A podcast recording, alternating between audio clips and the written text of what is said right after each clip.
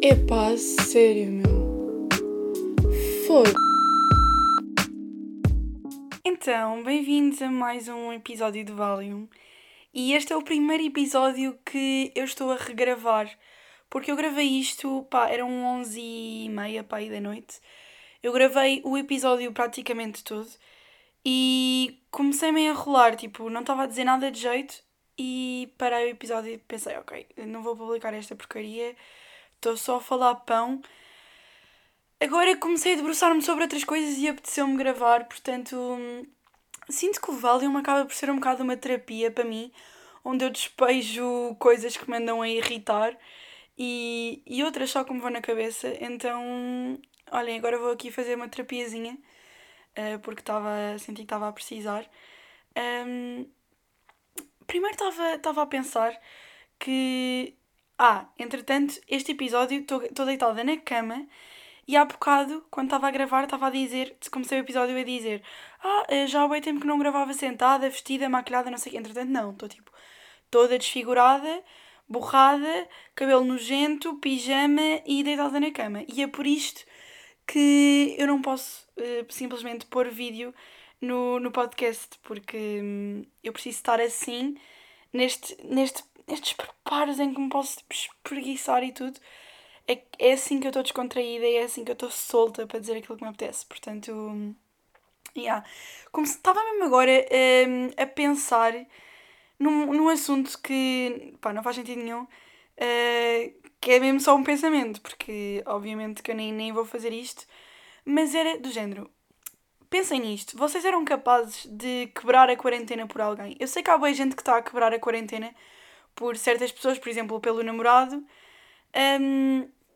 mas agora é tipo pessoas, que não têm namorado ou pronto, outras questões, não sei. Não temos que pensar só amorosamente, isto existe, não temos que pensar só numa questão amorosa, mas imaginem que uma pessoa em específico, tipo, obviamente não é, sim, qualquer pessoa que mandasse uma mensagem eu ia, mas pronto, o que eu estou a tentar explicar é, para mim, neste momento, há uma pessoa que se me dissesse do género, olha, tipo, vem quebrar a quarentena comigo, pá, eu ia, acho eu.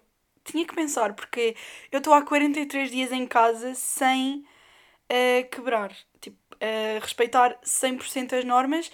A única coisa que eu faço uma vez por semana, ou uma vez, duas em duas semanas, uma vez por semana, acho eu, tem sido ir dar uma volta de carro, mas normalmente é sempre com um intuito, por exemplo...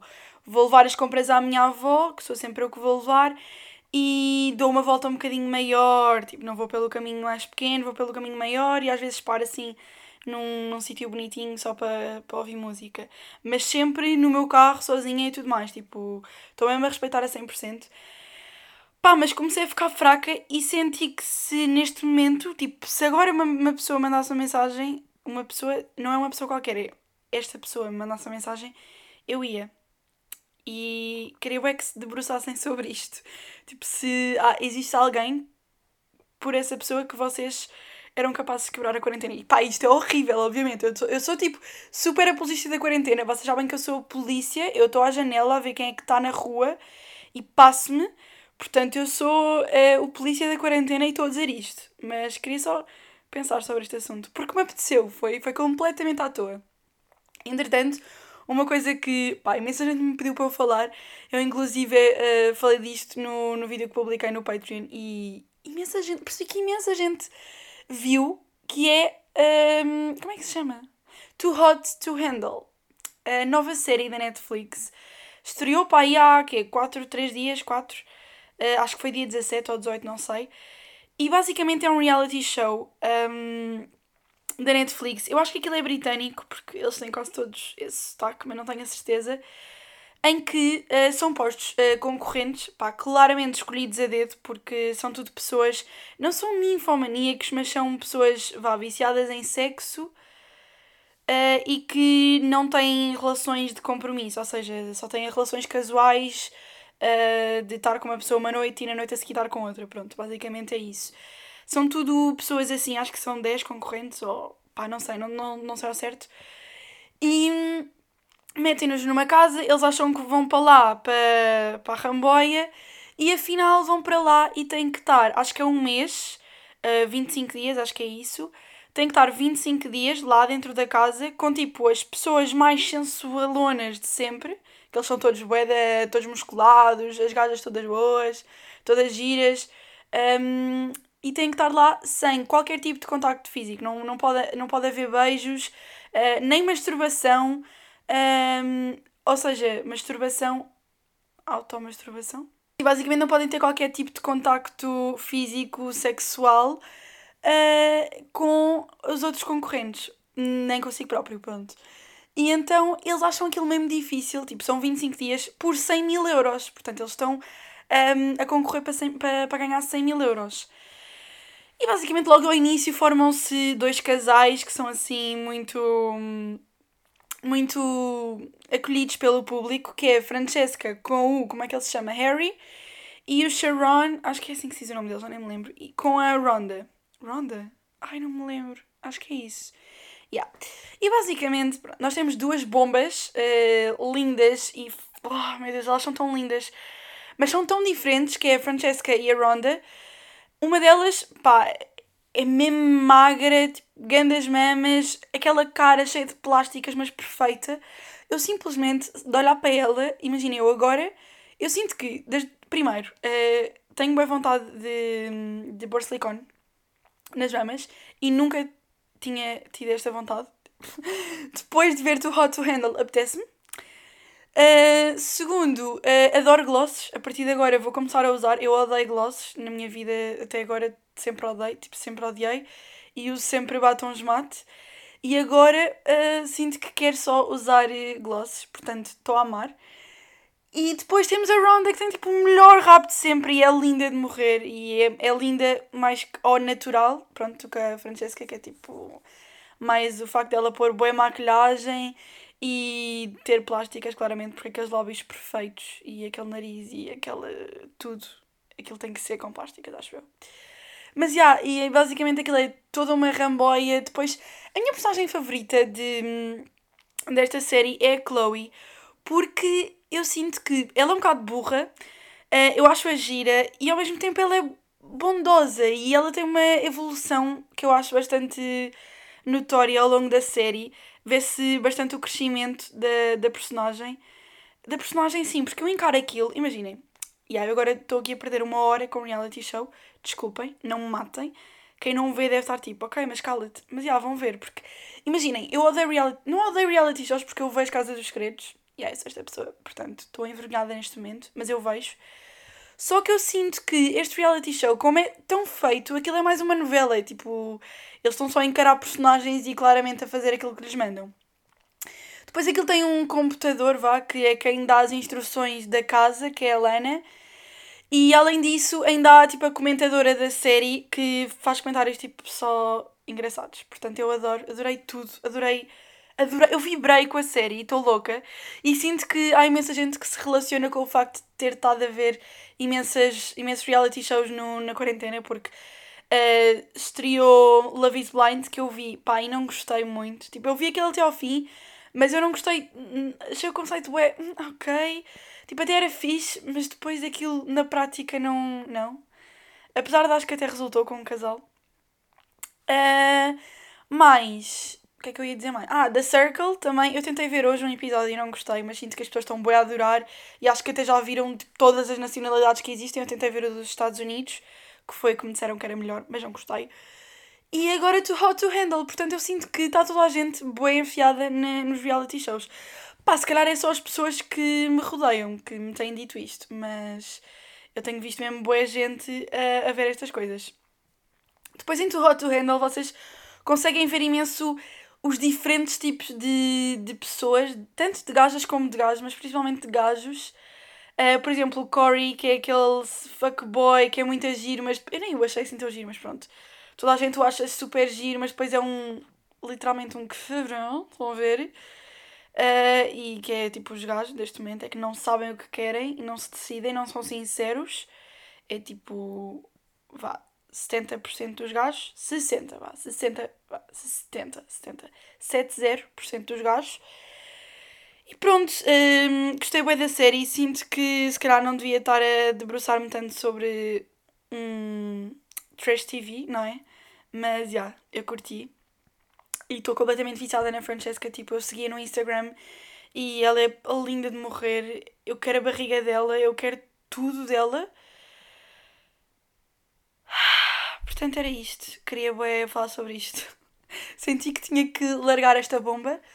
E passando ao próximo tema, que opá, é bastante delicado para mim, que é a cena dos professores na quarentena. Que, olhem, posso começar já pelo assunto polémico do que se passou nas aulas de Zoom online, que eu não sei se vocês estão a par, mas basicamente acho que há um rapaz que tem um canal no YouTube em que entrava em aulas do Zoom, que os professores estavam a dar, e começava a gozar com os professores, dizer asneiras, dizer coisas completamente sem sentido, tipo, começou a dizer a uma professora que ela estava era na menopausa, que estava a ser meio irritante, não sei o quê, e depois grava a reação dos professores, basicamente, e aquilo fez uma confusão. Eu pensei, isto não está a acontecer em Portugal, não estou a acreditar. E o pior disto tudo, obviamente, para além deste rapaz com este cérebro de ervilha, é os miúdos que contribuíram para que isto acontecesse, porque eu não sei se vocês têm noção, mas para o Zoom, para vocês entrarem numa conversa de Zoom, alguém tem que vos dar o link para vocês entrarem. Portanto, alguém teve que fazer aquilo acontecer, alguém daquela turma que conhece efetivamente o professor, que tem aulas com ele já há algum tempo. Tipo, não percebo, estas pessoas não têm qualquer tipo de empatia, de respeito pelos professores. Eu juro que aos meus professores, eu só quero dar-lhes um abracinho e agradecer, tipo, todo o esforço que eles estão a ter. Há pessoas que estão a gravar as aulas com áudio e acredito que dê imenso trabalho para quem não lida assim tanto com a informática e tudo mais, porque, imaginem, quando nós estamos nas aulas e os professores estão, tipo, a tentar ligar o PowerPoint, nem a apresentação sabem pôr, quase às vezes ficam bué, ok, agora e o som? E nós, tipo, a dar indicações. Portanto, imaginem professores que não são muito dados a estas coisas das novas tecnologias e da informática e tudo mais, serem postos à prova desta forma, terem que dar aulas num formato diferente, adaptarem-se a esta nova realidade, se calhar até fazerem avaliações desta forma. Soube que houve uma polémica também com o ISCTE, que acho que copiaram num teste, tipo, os da manhã tinham um teste igual aos da tarde e depois disseram as perguntas do exame, e depois anularam a toda a gente, pá, grande polémica. Mas pronto, para além destas coisas que podem acontecer, sinto que as pessoas se estão a adaptar de uma forma super positiva e a dar tudo por nós, vá. Pronto, e pelo trabalho deles, não é? Que obviamente. E nós, às vezes, parece que não somos muito agradecidos. E depois de eu ver aquela polémica toda, eu fiquei completamente chocada como é que havia pessoas a efetivamente achar piada aquilo, porque se vocês fossem ver os vídeos do YouTube do rapaz, eu não fui ver porque eu não tenho coragem, tipo, eu odeio. Quando é essas coisas de humilhação, principalmente, pá, agora ia dizer velhinhos, as pessoas não são velhinhos, não é? Mas pronto, pessoas mais velhas, seja pais de pessoas, pronto, pessoas com mais idade, a quem eu tenho imenso respeito, quando é humilhação este tipo de pessoas mais velhas que nós... Quer dizer, até à nossa idade me faz confusão, não é? Mas, tipo, a pessoas mais velhas faz-me ainda mais confusão. E eu juro, eu não conseguia ver aquilo, então abortei só o ir buscar o canal do YouTube dele. Mas pelo que eu vi de prints e assim, o rapaz tinha imensos subscritores em pouquíssimos dias, imensos gostos. Havia um vídeo que estava nas tendências do YouTube, tipo, em primeiro lugar. Pá, completamente chocante. Espero que este gajo tenho uma vida de merda no futuro, juro. E espero também que os engraçadinhos que disponibilizaram os links a este gajo, os links das suas próprias aulas, quem me dera que eles chumbassem de ano 3 vezes e... Olha, não sei. Tipo, que irritante, juro. Que falta de respeito pelo trabalho das outras pessoas. É só isto. E eu estou a falar das pessoas como isto acontece com qualquer outra profissão, obviamente. Tipo, temos que ter respeito pelas pessoas que estão a trabalhar, principalmente quando estão a trabalhar para nós, que é o caso dos professores. Tipo, a nossa educação é tudo na nossa vida. Às vezes sinto que há professores que influenciam imenso o meu futuro, a minha pessoa futura, estão a ver? Então, sabe, um professor é tudo. Não é tudo, mas é muito na nossa vida. Portanto, empatia, só favor e mais respeito. E para além disso, houve outra polémica também com esta questão das aulas online, que foi aquilo de estudar em casa, que agora estão a haver aulas na televisão para os alunos. Eu não tenho a certeza de que anos é que são, mas acho que é da primária. E basicamente houve uma professora que teve a coitada, a infeliz ideia de dizer, tipo, qualquer coisa do género, estava a incentivar as pessoas para a prática de exercício físico e referiu do género: ah, as meninas vistam umas leggings, os meninos as calças de fato de treino, calcem os ténis e vamos fazer exercício. Foi tipo uma cena assim do género. E começaram a cair coisas no Twitter, que é sempre... Eu venho-me sempre aqui queixar do Twitter, mas é verdade, que tóxico, socorro.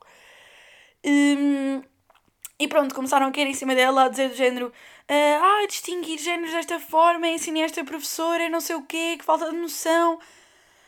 E eu...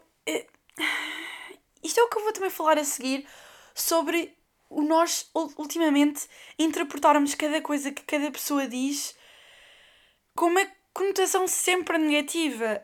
Uma professora estava só a tentar dar um incentivo à prática de exercício físico e nós tivemos que desmanchar aquilo numa completa humilhação, mais uma vez, a uma pessoa, um profissional.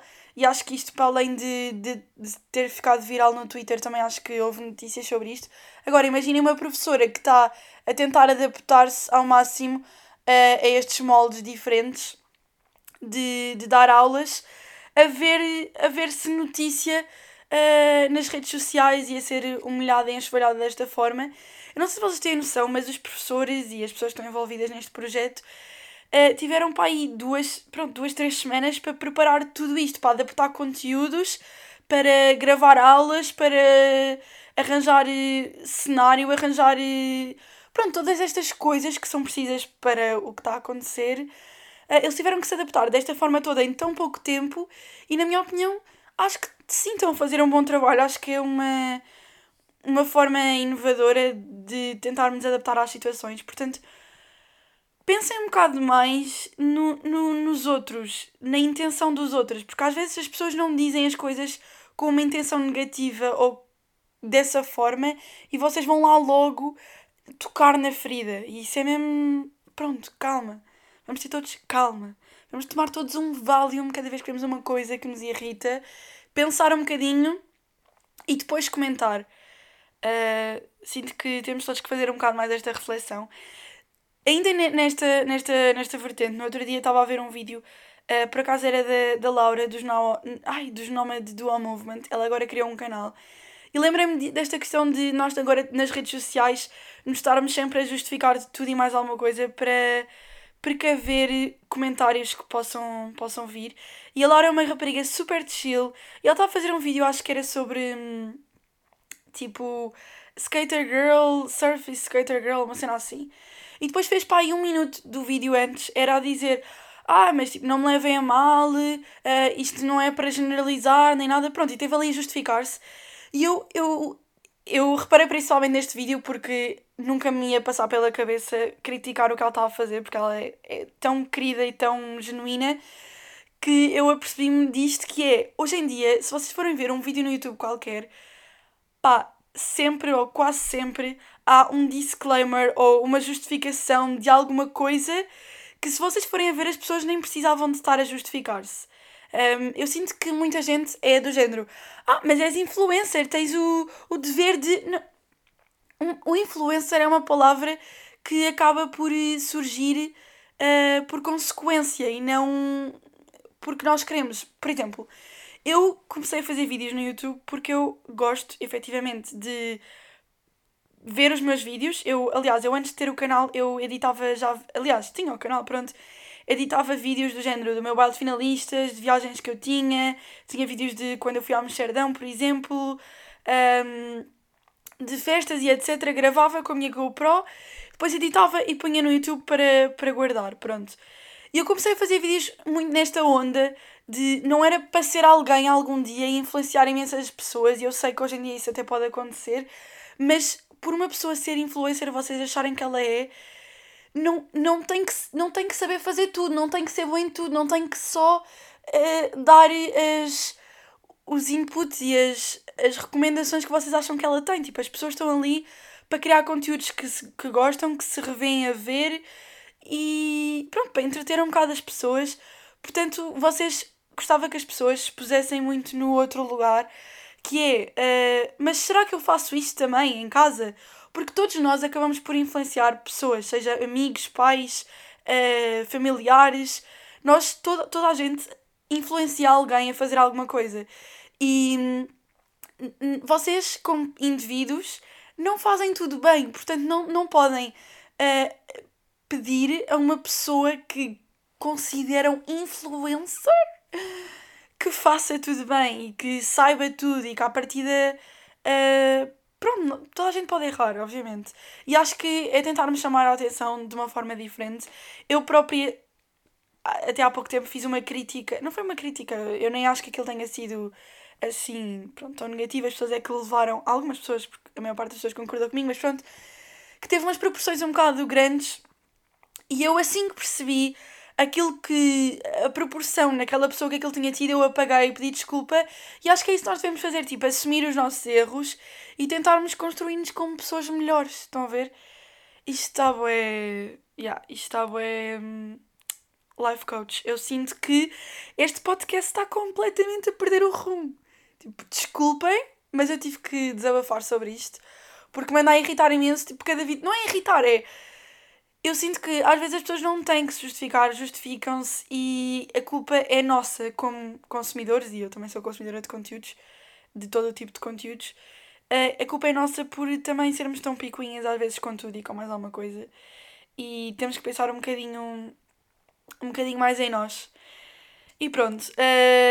Sobre a cena da quarentena, que agora estava aqui a ler, que eu tinha escrito há uma semana para aí, tinha escrito aqui pessoas que continuam a sair de casa. E eu comecei o podcast a dizer se quebravam a quarentena por alguém. Portanto, Sara Vicário, coerência não tens. Mas imaginem, é verdade...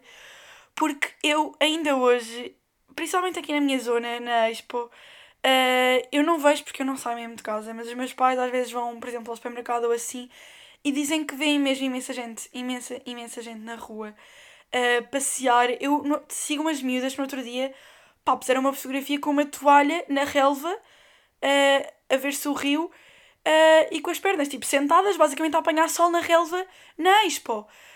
Vejo umas miúdas todos os dias irem para a praia. Eu não entendo este tipo de atitudes, porque eu percebo que queiram apanhar ar, mas a questão é, uma coisa é ir dar uma volta, pronto, lá está, o tal passeio higiênico que é permitido, outra coisa é vocês constantemente estarem a quebrar a vossa quarentena para irem simplesmente ver o pôr do sol, sentar-se numa toalha na relva a ver o rio, ir ver o mar.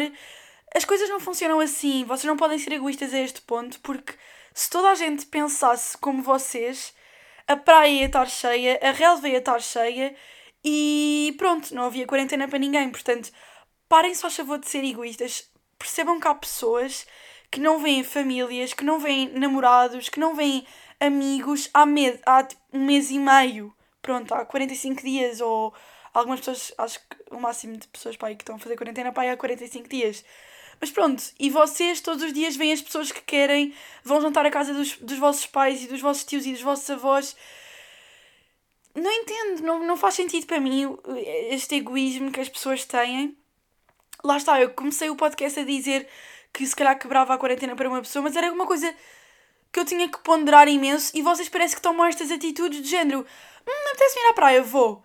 Isto não pode ser assim, tipo, não pode ser assim. Irrita-me muito, eu juro, eu sigo pessoas que continuam, fazem isto continuamente e eu só tenho vontade de deixar de seguir. Porque o facto de eu estar a fazer um esforço gigante para pessoas não estarem a respeitar absolutamente nada, pá, deixa-me irritada. Tipo, 100% irritada. E pronto. É um bocadinho isto. Olhem, no outro dia...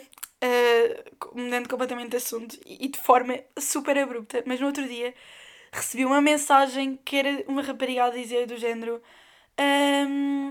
estás interessado? Aí ouviram a minha barriga a fazer barulho, foi bué grave, foi um tipo, desculpem, é que eu não tenho fome, porque sabem o que é que eu acabei de fazer?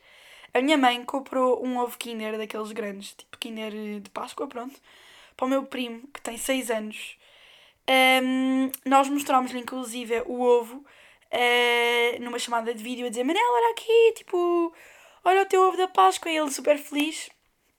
A minha mãe escondeu o ovo, tipo, guardou o ovo, pronto, para quando estivéssemos com ele lhe dar. E eu hoje fui à sala, encontrei o ovo e não aguentei. E comi o ovo.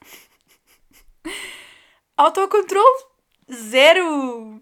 Noção, zero. Portanto, eu não tenho fome. Impossível ter fome. Eu comi um ovo Kinder de não sei quantas gramas. Não foi todo, mas quase todo. E eu já tinha comido o meu da Páscoa, estão a ver? Então foi mais um que não era para mim. A minha mãe passou-se quando soube. Ela já estava um bocado à espera. Eu sinto que eu disse-lhe ao jantar e foi do género: Mãe, tenho uma coisa para dizer. E ela: Ai, meu Deus, o que é que vem daí? Tipo, mesmo assustada. Eu depois disse a ela, ficou só... Foi a minha reação do género: Ai, eu não acredito, Sara. Mas meio que já estava à espera, estão a ver? Porque eu sou bem assim, tipo, a minha mãe... Por exemplo, comprar aqueles coelhinhos da Páscoa pequenos, escondidos numa caixa, eu encontro-os e como-os todos. Ela, à Páscoa passada, quando foi à caixa, não havia coelhos para oferecer e ficou mesmo chateada comigo, porque principalmente porque já não havia no supermercado, então ela passou-se. Eu sou bem descontrolada com chocolate. No outro dia, no Patreon, fiz um vídeo de Unpopular Opinions e vi que houve uma rapariga que não gostava de chocolate. Eu fiquei do género... Eu espero mesmo que isso seja unpopular, porque eu vivo para chocolate, basicamente. Mas pronto, o que é que eu ia dizer? Já sei, era sobre esquemas pirâmide. Basicamente, no outro dia, uma rapariga mandou-me mensagem a dizer do género: vi que és uma rapariga muito interessada, gostavas de expandir o teu sucesso. Pá, aquelas mensagens tipo que eles mandam sempre. E eu respondi do género: se for para um esquema em pirâmide, não estou interessada, obrigada. E ela não desistiu. Eu sinto que o passo número 1 para as pessoas estarem nestes esquemas em pirâmide é não desistir à primeira. Porque imaginem, ela insistiu na conversa. Eu depois desmascarei-a, disse tipo: miúda, não, eu não quero entrar no teu esquema em pirâmide. E ela responde-me assim: mas isto é efetivamente uma não sei o que de serviços, tem a ver com a Forex, não é um esquema em pirâmide, as pessoas costumam confundir muito, queres saber mais? E eu tipo: Amiga, não, óbvio que não. Forex, basta daqui. Tá louca? Tipo, foi bem isso, eu preciso responder: tá louca, você tá louca. E pronto, eu odeio pessoas de esquemas em pirâmide e ultimamente, as pessoas, desde que estou em casa, tem sido uma praga, porque é todos os dias, pelo menos todos os dias, uma mensagem destas. E é que eles dão só trabalho de escrever grande texto sobre os nossos objetivos e eu acho que eles ainda vão de vez em quando ver o nosso perfil. Não sei se aquilo se calhar mandam uma mensagem igual para todos, mas às vezes parece que até vão ver o perfil e mandam ali uns bitites esquisitos. Portanto, fica aqui já dito, para toda a gente que possa estar a ouvir este episódio e pertence a esses esquemas em pirâmide, que não, eu não estou interessada em pertencer ao vosso esquema em pirâmide. Obrigada pelo interesse, mas ficou, tipo, comigo não vale a pena. Obrigada. E pronto, acho que é isto. Sinto que foi um episódio um bocado à toa, tipo, divaguei aqui sobre imensos temas. Eu acho que digo sempre isto, que é, o episódio foi um bocado à toa, é sempre, Sara, tu és à toa. E pronto, é isto. Não take a Valium, porque agora tenho um gajo que vai sempre comentar nos meus vídeos: Ei, estás a incentivar o consumo desses benzodiazepinas. Eu tipo: Não, amigo, não estou. Mas pronto, portanto, não take a Valium. Isto é só o nome do podcast, que tem a ver com irritações, percebem? Grande joguinho. Um beijo e um queijo. Voltei a dizer isto.